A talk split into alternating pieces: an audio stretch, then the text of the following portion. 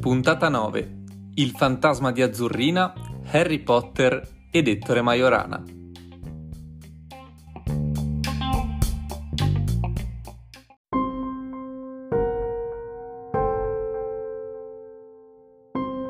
Ciao amici e bentornati su Vitamina C. Per la puntata di oggi avevamo fatto un sondaggio su Instagram in cui potevate scegliere voi i temi tra diverse alternative. Per il primo tema ha vinto Mistero, per il secondo cinema e come personaggio un fisico sparito nel nulla. Iniziamo con la leggenda di un fantasma abbastanza noto in Italia. Ma non tutti conoscono bene la storia, per cui proviamo a raccontarvela io ed Elena. Siamo nel Medioevo, più o meno alla fine del 1300, sugli Appennini romagnoli e, più in particolare, nel castello di Montebello, uno degli edifici più sfarzosi della signoria dei Malatesta. Probabilmente nel 1370 nella corte c'era aria di grande festa. Ci immaginiamo preparativi di banchetti, sale allestite e invitati da tutto il territorio perché il feudatario Uguccione da Montebello stava per dare al mondo un erede. Sembra un po' l'inizio della sigla di Lady Oscar, ma rispetto alla nobile francese la canzone potrebbe fare tipo Grande festa alla corte in Romagna, c'è nel regno una bimba in più. Bianchi capelli e bianca di guancia, Gwendalina ti chiamerai tu. Perché la bambina era nata albina un bel problema in quel periodo, perché nascere con la pelle lunare e i capelli bianchi era considerato uno scherzo del demonio, una maledizione, e la piccola sarebbe stata accusata di essere una creatura diabolica. Per proteggerla, i genitori la tenevano reclusa nel castello tutto il tempo sorvegliata da guardie.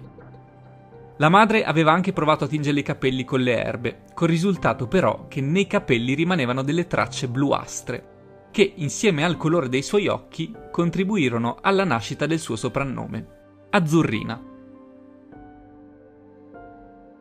La bambina trascorse i primi cinque anni della sua vita protetta e seminascosta. Fino al 21 giugno del 1375, il solstizio d'estate, quando successe un fatto misterioso e terribile. Mentre fuori il temporale faceva tremare le finestre, la bambina stava giocando con una palla fatta di stracci. Su di lei vigilavano due guardie che avevano proprio il compito di proteggerla e di nasconderla dalle altre persone.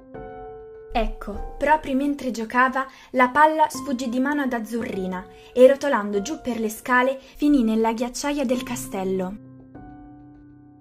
La bambina scese da sola per recuperarla e poco dopo si sentì un urlo. Le guardie accorsero subito per vedere cosa fosse successo ed entrarono così nella ghiacciaia, attraverso l'unica entrata giù dalle scale. Ma una volta entrati in quella stanza non trovarono niente, il nulla più totale. Azzurrina era scomparsa.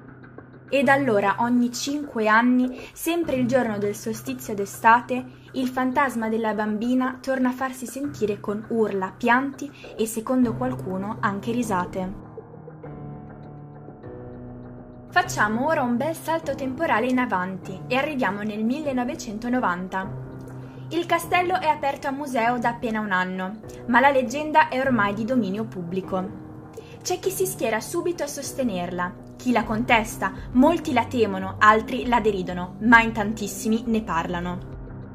Allora, il 21 giugno di quell'anno vengono chiamati alcuni tecnici del suono interessati a episodi paranormali. Effettuano le prime registrazioni con apparecchiature molto sofisticate. Tutte le frequenze vengono incise. In sede di studio si procede all'ascolto.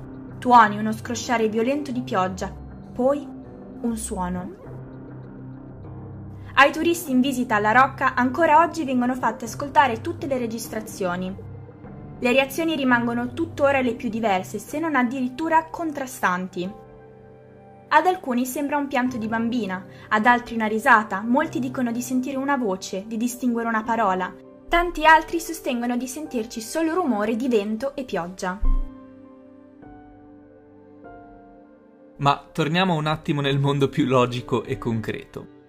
In realtà sembra che non ci sia nessuna testimonianza storica né dell'esistenza di Azzurrina né tantomeno di quella del padre, il feudatario Uguccione da Montebello. Non si riesce neanche a rintracciare l'origine di questa leggenda medievale, che, secondo quanto scritto sul sito del castello, è stata tramandata soltanto oralmente per diversi secoli, fino a che non fu raccolta nel Seicento in un libro di fabule messo insieme da un parroco romagnolo del territorio. Ma di queste fabule non esiste alcun cenno bibliografico e il manoscritto non è mai stato trovato. Il primo riferimento sicuro che si trova è del 1989, l'anno in cui vengono terminati i lavori di restauro del castello, che viene aperto a pagamento al pubblico. Infine, il 21 giugno del 2013 sono state condotte altre indagini acustiche da un team di esperti di segnalazioni paranormali, che però non hanno trovato nessun segnale con le loro apparecchiature. Sicuramente il fantasma di Azzurrina è una leggenda molto affascinante, ma probabilmente solo una leggenda. Allora, abbiamo appena finito di registrare, ma Elena mi ha detto che c'è un video su YouTube con i Pit dove vanno proprio nel castello di Montebello. Ma trovano qualcosa almeno? Sì, sì, hanno trovato molte cose ah, comunque, ah, quindi... Beh, allora se non vi abbiamo convinto con le fonti irritracciabili potete sempre andare a vedere il video con i pit.